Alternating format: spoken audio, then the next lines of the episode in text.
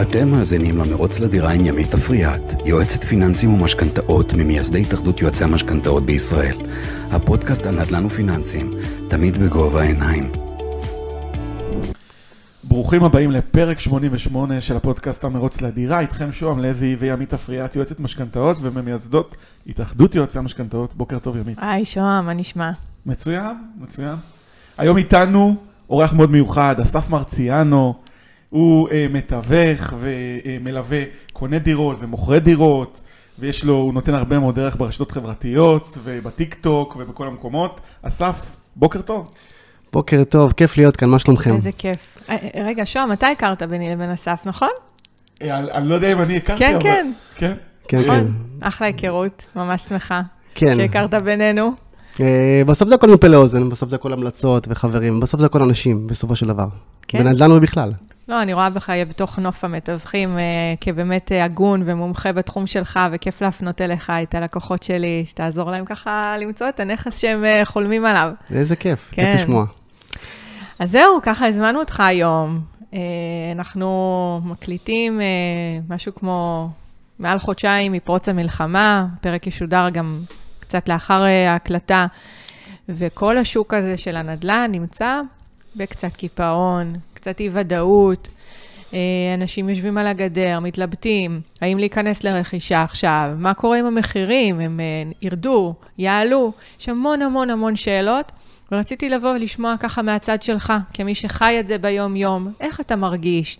מה אפשר לתת למאזינים שכבר חייבים למכור? עכשיו חייבים, כי הם נכנסו לאיזושהי עסקה אחרת והם חשבו שהם ימכרו ברוגע, במחיר נכון, הגבוה ביותר, נכון, ופתאום נכון, עכשיו נכון, נכון. צריך לחשב מסלול מחדש. בוא נשמע מה אפשר לעשות בשביל באמת למקסם את המכירה ולא לצאת בהפסדים.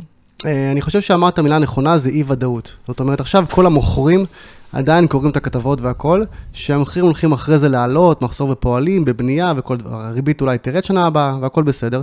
והקונים, מהצד השני, קוראים את הכתבות שהמחירים הולכים לרדת, כביכול. עדיין יש אה, אחרי מלחמה, שנה קשה, 2024 והכל. קבלנים אה, תקועים עם דירות. יפה, ויש את הפער עדיין בין הקונים למוכרים, אז כולם באי-ודאות. אבל אנשים באים ורואים דירות ועושים סיורים, ויש עדיין אנשים שמוכרים, צריך לגשר פשוט בפער בין המוכרים לקונים. פה, פה זה טמון. איך אדם שצריך עכשיו למכור את הדירה שלו, ממש דחוף לו למכור, יכול למקסם את המכירה. יכול לא, לא לרדת עכשיו ב-100, 150 אלף שקל מהמחיר שהוא רצה, איזה פעולות הוא יכול לעשות בשביל לא להפסיד. אני יכול להגיד לך משהו שאולי יש שם מתוך אינטרס, אבל זה ממש לא. היום מאוד קשה למכור דירה לבד, למה? כי קונים שמגיעים יודעים שהכוח אצלם. זאת אומרת שמגיעים ונותנים הצעת מחיר מאוד מאוד מאוד נמוכה. זאת אומרת, מגיעים לעשר דירות, מציעים הצעת מחיר מאוד נמוכה, תופסים דירה אחת והם עשו את הרווח שלהם, וזה בסדר, כי עכשיו הכוח אצלם. אז צריך פשוט לחזור לקונה המון פעמים, משא ומתן שנמשך המון זמן, להרים אותו למחיר שהמוכר רוצה, לזמן פינוי שהוא צריך. הוא צריך פינוי עכשיו, הוא צריך פינוי עוד שנה, ולתנאי תשלום. כי עכשיו פריסת תשלומים שווה הרבה מאוד כסף בבנק. אז כל אחד שומר את הכסף אצלו. ושוב, אני עכשיו מוכרת בית, אסף. תן לי עצה, נגיד, אתה יכול להגיד לי, ימית, תשקיעי XYZ, זה יקפיץ את המחיר. ימית, אה, תס, תסכימי, כמו שאמרת, על הפינוי אולי. אני יכולה להתפשר על פינוי, אני יכולה להתפשר על פריסת תשלומים, ובכך לא לוותר על המחיר שרציתי. זה מאוד חשוב, כי אני רואה עכשיו. אני רואה אנשים שרצו, אני מדברת על דירות פשוטות וקטנות, רצו למכור במיליון שלוש מאות, פתאום הם מתקרבים למיליון מאה חמישים. זה פער מאוד גדול. אז מה בואי הם ניתן לך יכולים משהו. לעשות? בדיוק, אתן לך משהו יצירתי שהשבוע דיברתי עליו. אמ, זה רק לחשוב כל הזמן מחוץ לקופסה. יש דירה שעכשיו צריכה להימכר, והצעת מחיר נמוכה ממה שהמוכר רוצה, והגיע זוג שיש לו את הכסף, קצת פחות, אבל הוא רוצה פינוי עוד שנה. עוד חצי שנה. ואז אמרנו, אוקיי, בוא נעשה סאבלט לדירה בינתיים, בחצי שנה הזאתי, 7,000 שקל בחודש, כפול עשרה חודשים, זה עוד 70 אלף שקל. יצירתי מאוד. ואז זה מתווסף למח... למחיר שהמוכר מקבל. יפה. ובסופו של דבר זה מתאים גם לקונה שמקבל, שמקבל את הדירה עוד שנה. זה בדיוק הדברים שאני רוצה שנעניק למאזינים. רעיונות יצירתיים של חשיבה מחוץ לקופסה, שיגידו, וואלה, לא חשבתי על זה. הנה, אז אני מוריד את המחיר ב-70 אלף, אבל אני מקבל את זה בצורה אחרת. בדיוק, להעביר מכאן ומכאן. או למשל, פעם זה היה מספיק לשים את הדירה ביד שתיים, מי שמחפש דירה והוא רציני, הוא יסתכל. אבל היום אתה עושה כל כך הרבה פעולות מסביב. זאת אומרת, זה לא רק יד שתיים, זה עשרות קבוצות פייסבוק של תושבים וקהילה ונדל"ן מסביב, עשרות קבוצות וואטסאפ של השכונות, לשים שם את הנכסים, מדלן, יד שתיים, קבוצות מתווכים מסביב. בסוף להביא את הקונה במחיר שהמוכר רוצה. לא תמיד זה קל, כי רוב המוכרים רוצים מחיר מאוד גבוה יחסית, וזה בסדר, זה הנכס שלהם. אבל זה עשרות פעולות שיווק להביא קונה במחיר הנכון. אתה חושב שאנשים מבקשים יותר ממה שהנכס שלהם שווה? מבגלל היבט רגשי? אמ, כן, כמעט כל נכס שאתה נכנס אליו, המוכר אומר, תשמע, זה הבית שלי, גידלתי פה את הילדים שלי והכל, והוא שווה ככה וככה, והשקעתי בו. אבל יש משפט בנדל"ן שאומר שהקונה לא משלם את מה שהמוכר השקיע, וזה בסדר. אם השקעת בדירה מיליון שקל, הקונה לא ישלם מיליון שקל תוספת למחיר. Mm-hmm. אבל צריך למצוא דרך האמצע, לדעת שהמוכר מתגמש כדי לסגור עסקה, וגם הקונה. ווין ווין משתי הצדדים. כן. ובפן הזה של הרגשי, באמת אני רואה את זה הרבה פעמים. הם חושבים שהנכס שלהם שווה הרבה הרבה יותר ממה שהוא שווה בשוק, כי זה האהבה שלהם, כי הם גידלו את הילדים. אז גם פה באמת חשוב, אני חושבת, כשאתה מוציא דירה לשיווק, להוציא אותה באמת במחיר הריאלי שלה. שאלת השאלות, בדיוק, בדיוק. הייתי בדירה שבוע שעבר, שדירת ארבעה חדרים, מישהי מבוגרת מקסימה קראה לי, בוא, אני רוצה למכור את הבית, בוא, קח את המפתחות. עשיתי סקר שוק, מדלן, יד שתיים, רשות המיסים, עסקאות, הצלבה של כל הנתונים. Mm-hmm. הטווח שזה אמור להימכר בין 2.2 ל-2.3. כן, כמה היא רצתה? והיא מגיעה ואני רוצה 3 מיליון על הבית. וואו, כן. זה פער עצום. או 2, היא ירדת 2.8. אמרתי לה, אין בעיה, אבל מה אני אעשה עם המחיר הזה? כאילו, אף אחד לא ישלם ככה הרבה כסף שיש לו הרבה היצע מסביב. עכשיו יש הרבה נכסים מסביב. ובסוף אתה בסוף מוותר על הנכס, ואתה אומר לה, תשמעי, צריך להיות ריאליים, ואם לא, אז זה לא יימכר. אתה יודע איפה זה מאוד מסוכן? כשהזוג, לא אישה מבוגרת, זוג רוצה לשפר דיור, וחושב שהנכס שלו שווה את אותם שלושה מיליון, ובונה על זה שעם אותם שלושה מיליון הוא ממשיך לעסקה הבאה שלו. אבל אז באים ומנפצים לו את החשיבה הזאת, ומראים לו שזה שווה שתיים וחצי, או פחות מזה, ורגע, כל התוכנית משתנה, מאיפה הוא מביא את הפער הזה שהוא בדיוק, וזה להשלים, את, זה המקצוע זה שלך, המקצוע להכווין שלי. ולתת. נכון, ו... ויוצא לי לנפץ, במרכאות, לנפץ את החלום להרבה אנשים שמשפרים דיור בעקבות זה. ותמיד, תמיד, תמיד, אסף, תמיד, שוהם, תמיד, במקום הזה של השיפור דיור, אני מבקשת להם בקשת אשראי יותר גדולה. הם אומרים לי, לא, אנחנו נצטרך רק מיליון שקל. אני אומרת להם, לא, אנחנו נגיש על מיליון שלוש מאות, כי מה יקרה אם ואם ואם ואם? לא, אבל את ממש מגזימה, לא צריך. ומה קורה ב-90% מהמקרים, אסף? נכון. הם לוקחים את המיליון 300, כי הם לא מכרו במחיר שהם חשבו שהם ימכרו, והם אפילו ה-300 לא תמיד מספיק להם. ואני אומרת, חבל שלא הגשתי על יותר. בדיוק, אני אמכור ב-2.5, בסוף הוא מוכר ב-2.2, וחסר לו את הפער הזה. בדיוק. או להבדיל, בטח גם אה, אתם יודעים, שזוג מגיע לקנות בית וחותם על הבית, ואחרי זה לוקח שמאות. והשמאות אחרי זה פחותה במאות כן. אלפים. ואז הם צריכים להשלים מאות אלפים שאין להם. אז... Uh, זה מקצוע, כמו שעורך דין זה מקצוע, כל נדל"ן זה מקצוע, צריך לדעת כל הדברים, כי זה שווה המון המון המון כסף. מה היא עשתה בסוף, הגברת המבוגרת? אה, לצערי, היא מנסה למכור בשלושה מיליון? היא חיפשה מתווך או מתווכת אחרת שיגידו לה, כן, את תקבלי על נכס שלך שלושה מיליון, ואני מקווה שאנשי מקצוע טובים יבהירו לה שזה לא המחיר שוק, כי יש נתונים בסוף. אה, ואם לא, תתגמש פשוט. כן.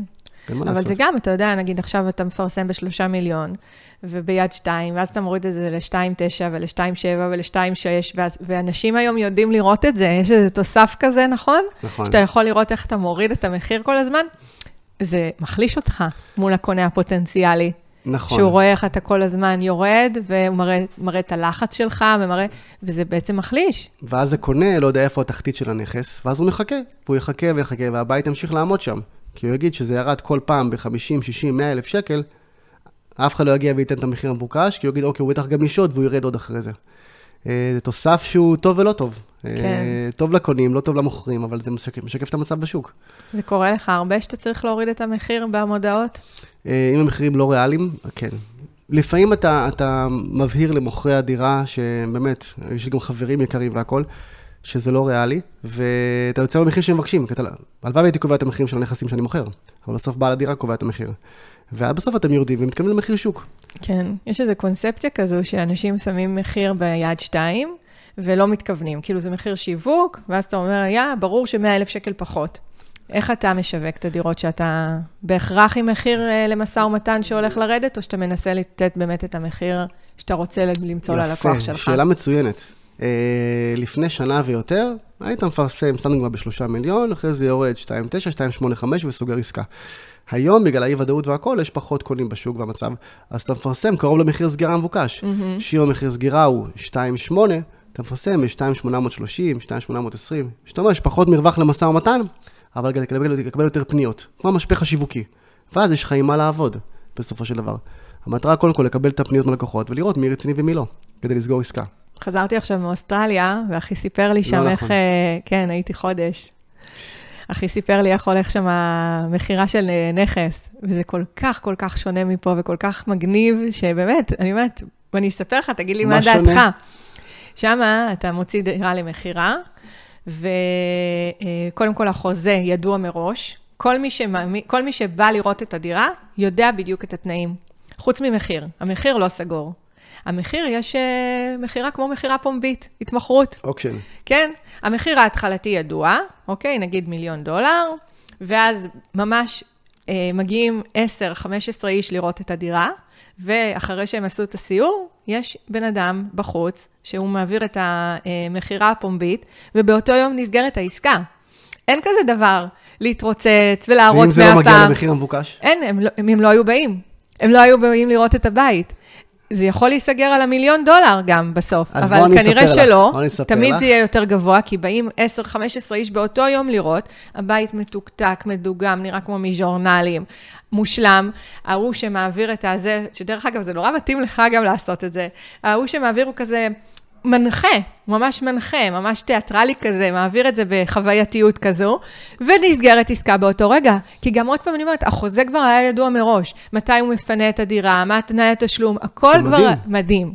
מדהים, ואיזה מהר אפשר לסגור. אז בואו אני אספר לך משהו, שמישהו ניסה לעשות את זה פה, לפני כן. כמה חודשים, שבאתי. לדירה, לדירה שלו, והוא אמר, אוקיי, הדירה יוצאת למכירה פומבית, החל במחיר 2,550, הוא אמר, כן. דירת ארבעה חדרים, ובאו קונים והכל. ודיברתי איתו יומיים שלושה אחרי זה, ואף אחד לא הגיש הצעה על המחיר הזה, אז הדירה לא נמכרה. אז זה מצחיק, כי הוא אמר מראש שזה המחיר, אז למה באתם? אז אף אחד לא הגיש הצעה על המחיר הזה. במכירה ו- פומבית אתה לא אמור לצאת בפחות מהמחיר ההתחלתי, אלא רק ביותר. בדיוק. ואז היה לו יותר קשה למכור את הנכס אחרי זה. אבל אולי היא לא הייתה שווה. אולי הם באו לראות את הדירה והיא לא הייתה שווה את המחיר הזה שהוא ביקש מראש. נכון. זה יכול להיות מה שתקע אותו בתהליך הזה. ובשביל זה עוד פעם צריך איש מקצוע שיגיד לך בדיוק.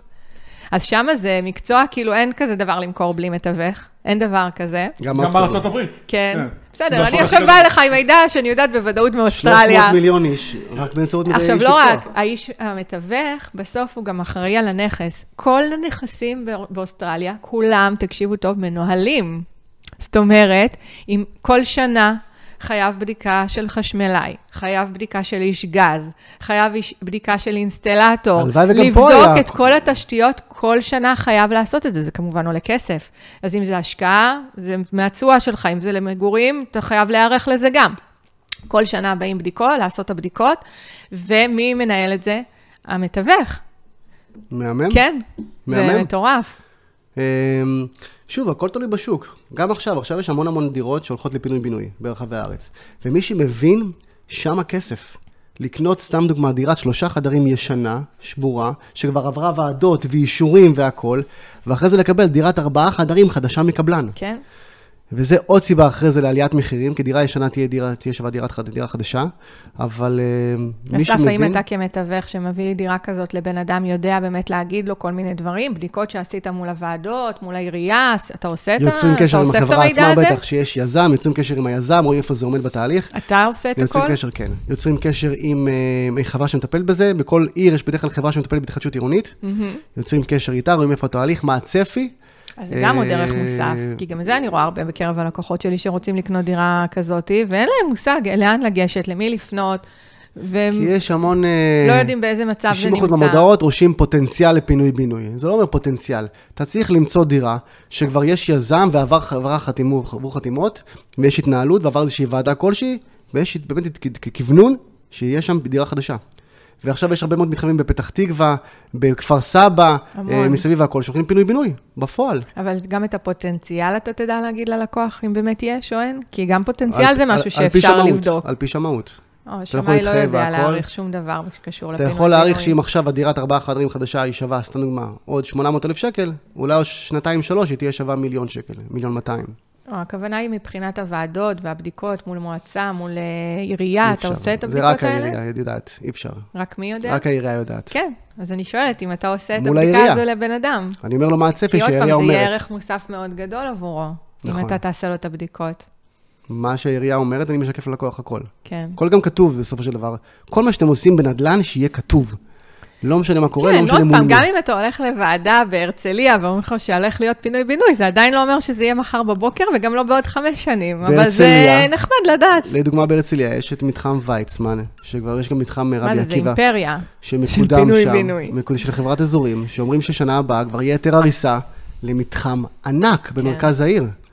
שכמה דירות, אה, שני, שלושה חדרים עולות שם היום לפני המהלך הגדול הזה? שלושה חדרים כרגע מוכרים שם בין 2.8 ל-3, שהן ישנות, ואחרי זה זה יהיה שווה... שמונה, שלוש, שלושה חדרים ישנה. שבורה, שבורה לגמרי. שבורה לגמרי. שבורה לגמרי. יש זוג צעיר אין מה לעשות עם זה, שתי ילדים וכבר אין מקום.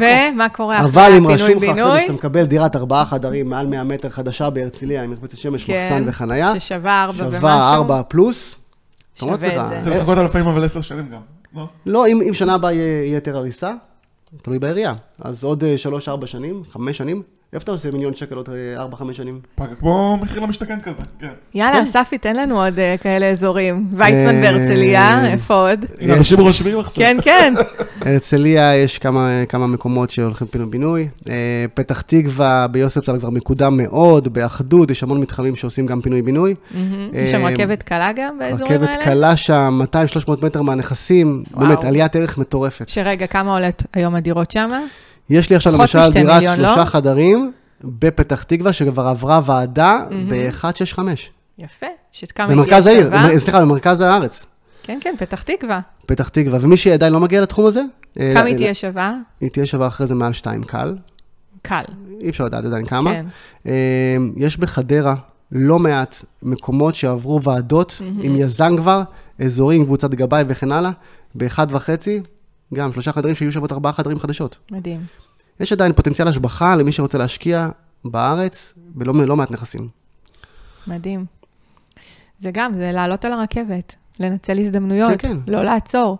אני כל הזמן אומרת, שוהם, כל הזמן, נראה לי כמעט בכל פרק, צריך להתקיים שני דברים. יש לך הון עצמי ויש לך יכולת החזר. תעלה על הרכבת הזו, אל תחכה. אין מה לחכות, זה, ברגע שהמלחמה תיגמר, המחירים כנראה ימריאו לשמיים עוד תמיד. פעם.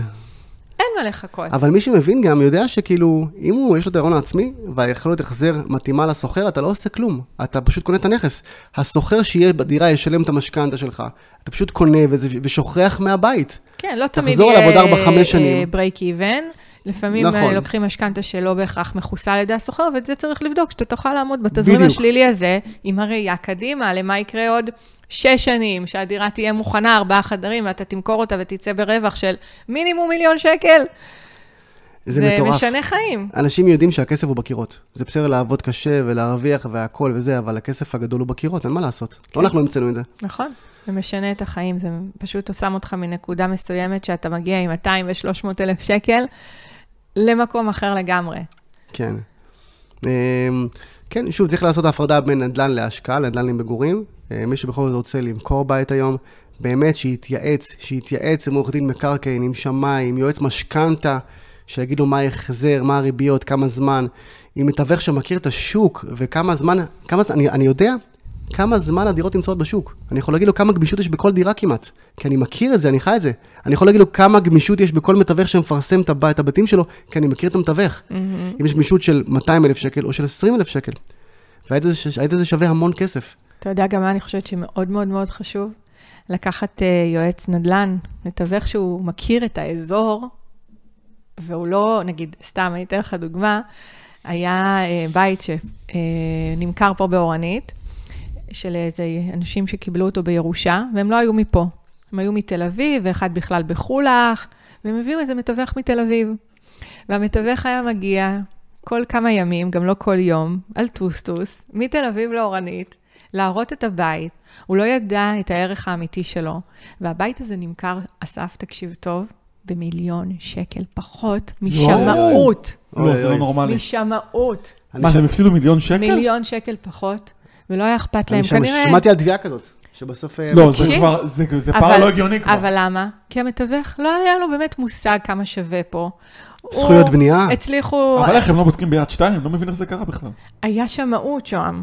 הייתה שמאות והוא עדיין מכר בפחות, כי הוא רצה להיפטר מהנכס, והיה לו תיק לבוא כל הזמן מתל אביב לפה להראות את זה. למתווך? כן, לא, כן, זה- גם המתווך. והחבר'ה החבר'ה שירשו את הדירה, כנראה במקום אחר בחיים שלהם. מבחינתם הכסף הזה היה לא כזה נחוץ. בכיף גם שלהם. אם אתה, אני מכיר לא אנשים. מיליונרים, אכפת להם ממיליון אני שקל. לא, אבל אומרת אם זה מחולק לך- בכמה יורשים וכאלה... זה לא משנה. הצליחו 200,000. להפעיל שם לחץ על זה שהבית צריך שיפוץ מאוד מאוד גדול, אבל עדיין, אני ראיתי במו עיניי את הכל, שמאות והכל. המתווך חטא אז את יודעת מה בתפקידו, עושים? ו- והם מכרו במיליון שקל פחות, שזה מטורף. ואז אני באה להגיד על החשיבות בלקחת מתווך מקומי, כי אם זה היה מתווך מאורנית, אין סיכוי. בעולם שזה היה נכון. קורה. אז אגיד לך מה עושים במקרה כזה, נניח ויש לי משפחה או חברים שמוכרים עכשיו דירה בראשון לציון או בחיפה או במקום אחר. מרים טלפון לחבר, קולגה שאני מכיר וסומך על הבן אדם עצמו. כן. בוא, קח טלפון, טפל בהם, אתה נכון, מכיר את האזור. נכון, שיתוף פעולה, אפשר, או ככה, גם שלח לחמך, הכל טוב. תמיד ווין ווין מנצח נכון, בכל דבר בחיים. נכון, נכון זה מאוד. האזור. זהו, זה מאוד מאוד חשוב. ואסף, יש לך לקוחות שעצרו תהליך כרגע, בגלל המצב? אה, מי שלא לחוץ, כן. כן. מי שאומר, סבבה, אני רוצה למכור, אבל לא בלחץ, אז אני אוציא את הדירה עוד שנה או שנתיים, או שאני בינתיים אשכיר כן, אותה. ממש עצרו. אה, אז הוא אמר, אני אדחה את זה לעוד שנה, אבל מי שכבר צריך, מי שכבר התחייב כן. וקנה בית, איפה אתה פוגש, איך אתה אה, פוגש אותם? לחוץ מאוד. זה, זה מטורף. אם התחייבת לבית במחיר מסוים, ואתה חושב שתמכור, סתם דוגמה, שתמכור בשתיים וחצי, ובסוף אתה מקבל הצעות על שתיים, שתיים, אחד, זה מאות אלפים בנטו שלך, כן. שאתה צריך להשלים, ולא היית מוכן מה לזה. אתה אומר להם?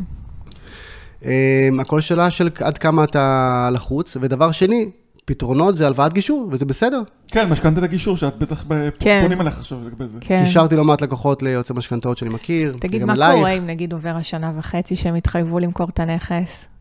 בדרך כלל זה לא מגיע לשם, כבר יודעים להתגמש עם מה שצריך והכל. הלוואת גישור סוגר את הפער באמצע הזה. יש לי עכשיו משפחה מקסימה באלפי מנשה, שנתקעה, קנתה בית, בית פרטי יקר מאוד, ובאבן יהודה, ונתקעה, היא צריכה להעביר שני מיליון שקל. זה לא שאתה מלווה במשפחה עכשיו 50 אלף שקל, בוא תעזרו לי. כן, ברור, זה... שני מיליון. שני מיליון שקל, לקחו הלוואת גישור, כן. עכשיו, בסופו של דבר. וואו. זה הרבה, הריבית גבוהה, וצריך נכון, להחזיר את נכון, ה- נכון. את ההחזרים השוטפים של ה- של הריבית, שזה גם מכביד. אבל בסוף זה נכנס בסוף במחיר של הבית, ואם לוקחים את זה בתשקלול, מנדנדים. מתקשרים כל אז- יום, אז- וזה, יושבים לך על הראש. אז אני רוצה לפרוט את זה רגע למסקנות נגיד. אז כל עוד יש מלחמה, אם אתם לא חייבים להוציא את הבית למכירה, אל תוציאו כי תקבלו מחיר יותר נמוך, וגם יש את הקטע הזה של לשרוף את הבית, כאילו, יגידו, אה, הוצאת אותו לפני כמה חודשים, נכון? כאילו, מי שזוכר, אבל, אבל. יש הקונים מתחלפים, אף אחד אין זיכרון כל כך ארוך בסופו של דבר, כי זה מעגל, אנשים נכנסים ויוצאים ממעגל של הנדל"ן. אוקיי. אבל עדיין יש עסקאות טובות. עדיין יש אנשים שמחפשים ויש להם כסף. חבר'ה, עדיין יש אנשים עם כסף בארץ, זה בסדר נכון. גמור. מי שמחפש לקנות דירה במחיר מסוים והכל בסדר, ואנשים הבינו עכשיו שהמלחמה הולכת להיות ארוכה. אז אנשים נכנסים עכשיו חזרה למעגל, והכל בסדר, ועדיין קונים למגורים. זאת אומרת, אתה אומר. עושים את הסוויץ' כן, יש לי בחזרה, המון. יש אה, מצב אה, קיים, סטדי סטייט כזה, ובתוכו צריך להתנהל. בדיוק, בדיוק. אני תמיד אומרת שמאוד מאוד חשוב לעשות את העסקאות במקביל. אתה צריך למכור ולקנות במקביל, כי אז אתה מדביק את המחיר של השוק תמיד. אם מכרת טיפה נכון. בהפסד, זה אומר שגם קנית מחיר שהוא טיפה נמוך יותר ממה שהיית קונה בנקודת זמן אחרת. ולכן חשוב שזה יהיה בו זמנית, ממש back to back, בלי פערים של אפילו חודשיים, כי בחודשיים השוק, בטח במדינת ישראל, בטח אחרי קורונה, אחרי מלחמה, הוא בתנודות. אז חשוב שזה יהיה ביחד. זה מה זה- שאני אומרת זה- לכל זה הלקוחות שלי. זה זה מורכב, אבל זה מאוד, חשוב. כי אני חתמתי שמכרתי וקניתי באותו יום על חוזה. מדהים. יש לי חבר כזה שהתעקש, התעקש. התעקש לעשות באותו עורך דין שעה אחרי שעה. הוא אמר לי, "אני לא, אני עושה את זה שעה אחרי שעה. כן. לא חותם יום אחרי יום. אז אז- אז אם אנחנו אבל הם מדברים... חכמים, זה נכון, ככה צריך לעשות את זה. כי יש לי עכשיו לקוח שנורא רוצה לקנות דירה, הוא אומר לי, עמית, כבר הצלחתי להוריד אותו ל-2-2 וזה, וזה התחיל ב... לא זוכרת, 2-3. לא יופי, אבל מה עם שלך? לא, אני לא מצליח לקבל את המחיר. יפה, אז אתה לא יכול לקנות לפני שאתה יודע שאתה מוכר במחיר שמתאים לגאפ הזה, כי אח- אין או לך שאתה לוקח מאיפה. סיכון שיש לך אין לו מרווח. מאיפה, אין לו. אנחנו על השקל, אין לנו מרווח. אז אם הוא לא קונה ומוכר באותו הפער הנדרש, העסקה הזאת תיכשל. חברים, אבל זה נדיר למצוא מישהו שרוצה את הבית שלך ויתאהב, ומתאים למחיר שאתה רוצה, ולפינוי, ולדברים, ולמצוא בית שאתה רוצה לקנות, למחיר שאתה רוצה, לא מתאים לפינוי נדיר, ולדברים, ולעשות את זה. באותו אותו זמן. לא, לא אותו יום, אסף, לא. כן, אותו זמן, עד- עדיין. במקביל. האמת שזה לא כזה נדיר. בדרך כלל בשיפור דיור אצלי, זה ככה. אם מוצאים ברוב המקרים. את שני הלקוחות כי אתה שמתאימים בו עובד זמנית. בשני הדברים כרגע, אתה עובד בלמכור במחיר הכי טוב שאתה יכול, ואתה עובד בלקנות במחיר הכי טוב שאתה יכול, וברגע שאנחנו מכוונים למטרה, היא מתקיימת. פשוט צריך להיות מכוון לזה. עם השגחה, אני קורא לזה. אין בעיה, זה... אני, אתה יודע מה, השגחה, כן, זה נחמד, אבל בסוף זה הפעולות שאנחנו עושים. נכון, נכון. Uh, בסופו של דבר, מי שצריך למכור, uh, ידע למצוא את האיש מקצוע שינסה למקסם את המחיר כמה שאפשר. בסופו של דבר, גם המוכר קובע את המחיר של הנכס שהוא רוצה לקבל. לא את המחיר עסקה, אבל אני רוצה לקבל ביד, סתם דוגמה, שלושה מיליון. אין בעיה, אני אעשה הכל לתת לו את המחיר שהוא רוצה ביד, ואני אעשה כן. את כל הפעולות. כל דירה שאני משווק, אני מביא צלם על חשבוני. כאילו, אני משקיע. מלא. יפה. כל דירה. הכבוד. לא משנה מה קורה. זה- זה נראה, אני רוצה להגיד, אחרת לגמרי. מה זה אחרת לגמרי? זה שמיים כל, וארץ. הדירה נמכרת בתמונות. כי אם הקונה ראה את התמונות, אז הוא רוצה להגיע, הוא רוצה לשבת. והצלם יודע באיזה זווית לתפוס ואיך לשחק עם האור. רק, רק שתבינו, רק לשחק, לדעת את הזוויות של האור, באמת. זה רק זה אומנות. נכון, את לא, אני, אני התחלתי לאחרונה לראות כל מיני סרטים של איזה בלוגר ש, של, אה, שיש לו אה, על צילום וכל זה. או אז הוא מסביר לך לגבי האור, המרחק מהאור, כל מיני חוקים כאלה. שהבית יראה גדול, מרווח, מואר, כל הדברים. אה, הוא ידע איזה חלון לפתוח לך שישנה את כל התמונה ויכול להיות שזה ימכור לך את הדירה. ולפעמים יש מוכרים מקסימים שמעלים תמונות עם הילדים שלהם על הספה, ועם הכלב שלהם זה, הבלגן, והכביסה על הרצפה וכאלה, כן. וזה לא מזמין, ואז למה הבית לא לא נמכר? אבל אם הקונה כבר ראה תמונות טובות של הבית, הדירה, הוא, רק בא לאושש אותם, להגיד, אוקיי, אני בא להתרשם, אם הכל בסדר, אני רוצה. מתאים לי איך שהדירה, המחיר, התמונות והכל. אז כל אתה דירה עושה שאני גם מוכר, סטיילינג לפעמים? אני עובד עם מעצבות פנים. כן. יש לי שתיים, שלושה מעצבי, שלוש מעצבי פנים שאני עובד איתם לפעמים לפני מכירה. אז אני, הבידול שלי, אני מאמין, זה הכוורת שאני נותן ללקוחות שלי, גם עורך דין מקרקעין, לייעוץ ללא עלות, יועץ משכנתה, מעצבת פנים ושמאי. כל מה שצריך, אנשי מקצוע, שייתנו להם את כל הביטחון לעשות עסקה טובה, בסופו של דבר. חשוב מאוד. ולגבי הנושא הזה של באמת אה, קצת לשפר את הדירה, לשדרג אותה, אולי אפילו איזה שיפוץ קטן, איך אתה מייעץ ללקוחות שלך בהיבט הזה? אמ, לעשות מה שצריך בקוסמטיקה לרושם הראשוני. כשאתה נכנס, אם יש קילופים על הקירות, או חוטי חשמל בחוץ, או דברים, או לשים איזה משהו, או להעביר את הריהוט, שיהיה את העשר שניות הראשונות, שייתנו את הבום. מהמם. אחרי זה כבר אפשר להסביר הכל ללקוח. כן. אבל הרושם הראשוני חשוב מאוד ולא מאוד. היית מציע ללקוח לה- להיכנס לאיזשהו שיפוץ אה, של להקפיץ את המחיר של הדירה? לא, לפעמים? רוב האנשים לא רוצים, אין להם. את הראש להשקיע בזה, להשקיע המון כן. כסף עכשיו, לשפץ את הבית, כי הם הולכים לעזוב אותו. הם ישקיעו בשיפוץ, הבית שהם יקנו, כן, אבל דבר. לפעמים אני חושבת, ועוד פעם, תקן אותי אם אני טועה, אני לגמרי שואלת ולא אומרת. נגיד עכשיו יש לי איזה מקלחת נורא ישנה ומגעילה ו- וקרמיקה מכוערת, ועכשיו בתמורת, לא יודעת, עשרת אלפים שקלים, אני עושה לה נכון. אני אעשה משהו נורא סולידי, שיכול להתאים לכל אחד, לבן, עפרפר, ואז שבא בן אדם, העשרת אלפים שקל האלה שהשקעתי, יכולים להיות שווים גם חמישים אלף במכירה, לא? צודקת אה, 100 אחוז, אוקיי. צודקת 100 אחוז, אבל 99 אחוז מהאנשים לא יעשו את זה. אוקיי. מה שכבר דיברתי וביקשתי והכל, דברים שצריך לעשות, אין להם ראש לזה. אני עוזב את הבית, אני אשקיע אז בדירה לא שאני אכפת לו משפץ. להפסיד. לא אכפת לו להפסיד קצת, על זה אף שהוא יכל. להשקיע טיפה. כן, אז כשאתה מוכר בית או קונה בית, הרי זה שילוב, זה רציונלי ומנטלי. מהמם. לפעמים הרציונל זה המחיר והכל וזה, ומנטלית, הבית שאתה צריך להרגיש בית, או שיש לך כוח להשקיע, או כמה רצון יש לך להשקיע וכאלה. צריך למצוא את השילוב בין זה לזה. אני יכולה להגיד שמניסיון רב שלי עם לקוחות, אה, לא במכירה, דווקא בהשכרה, הם קנו דירה להשקעה, ודווקא המתווך או המלווה משקיעים ככה אמר להם, לא, אל תשקיעו, תוכלו לקבל ככה וככה בשכירות. והם פעלו אחרת, וזה בסדר גמור, הם השקיעו, לא סכומי עתק, והם קיבלו בשכירות הרבה יותר. מהמם. הרבה יותר. ואני אומרת, זה פעמיים, גם בשכירות וגם אחרי זה בשווי של הנכס. בדיוק, אחר כך שאתה תמכור את הבית, אתה גם שווה יותר. ותמיד אני אומרת, יש נגיד, לא יודעת מה, באיזה אזור אה, בנשר, שמזכירים לסטודנטים, ובסוף בא הסטודנט ואומר, יש לי איזשהו תקציב, לא יודעת, 2,800 שקל יש לי להשכיר דירה. ואז הוא הולך ורואה דירה ישנה, ומכוערת כזאת, והכל כזה של אה, לפני 70 שנה, בדיוק. ורוצים עליה 2,300 שקל בחודש. ואז הוא הולך לדירה שנראית כמו סוויטה בבית מלון, כי השקיעו. לא הרבה, זה נשמע הרבה, אבל זה לא הרבה כסף, ומבקשים 2,800, והוא אומר, וואלה, בשביל 500 שקל, בדיוק. ברור שאני אקח את הדירה היפה יותר. אז צריך לחשוב על זה, ולא לחשוב מהגרוש, כאילו. נכון. צריך נכון. להשקיע, בסוף אנחנו מביאים את כל ההון שלנו ולוקחים משכנתה מאוד גדולה, אז מה זה יהיה עוד 30, 40, 50 אלף שקל, כל אחד בהתאם ליכולת שלו ומה נדרש בדירה, לעשות רגע את השיפור הזה. זה כמו לשמור על השוכר שלך. בסוף, כשאתה משכיר בית, השוכר שלך יהיה בבית. אתה רוצה שיהיה, לו, שיהיה לך אינטרס שהוא יישאר וישמור על הבית. ולא תחליף שוכר כל שנה, ובלאגן, כן. ודברים והכול.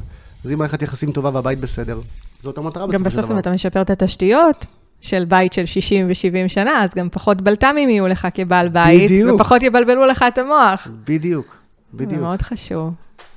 זהו, לפעמים זה, זה. הנה, גם איתכם, זה כיף לדבר עם אנשים שמבינים מה קורה. לפעמים קשה לך להסביר לי מישהו שאומר, ככה אני רוצה וזה מה יש. אבל לא, צריך להסביר את צריך הרציונל מאחורי. כל דבר. הרבה דוגמאות צריך לתת לאנשים. דרך דוגמאות הם מבינים הכי טוב. כשאתה נכון. מראה להם, הנה, הוא עשה א', ב', ג', כדאי לך, ממליץ לך, אז הוא יכול לחשוב אם שווה לו או לא שווה לו.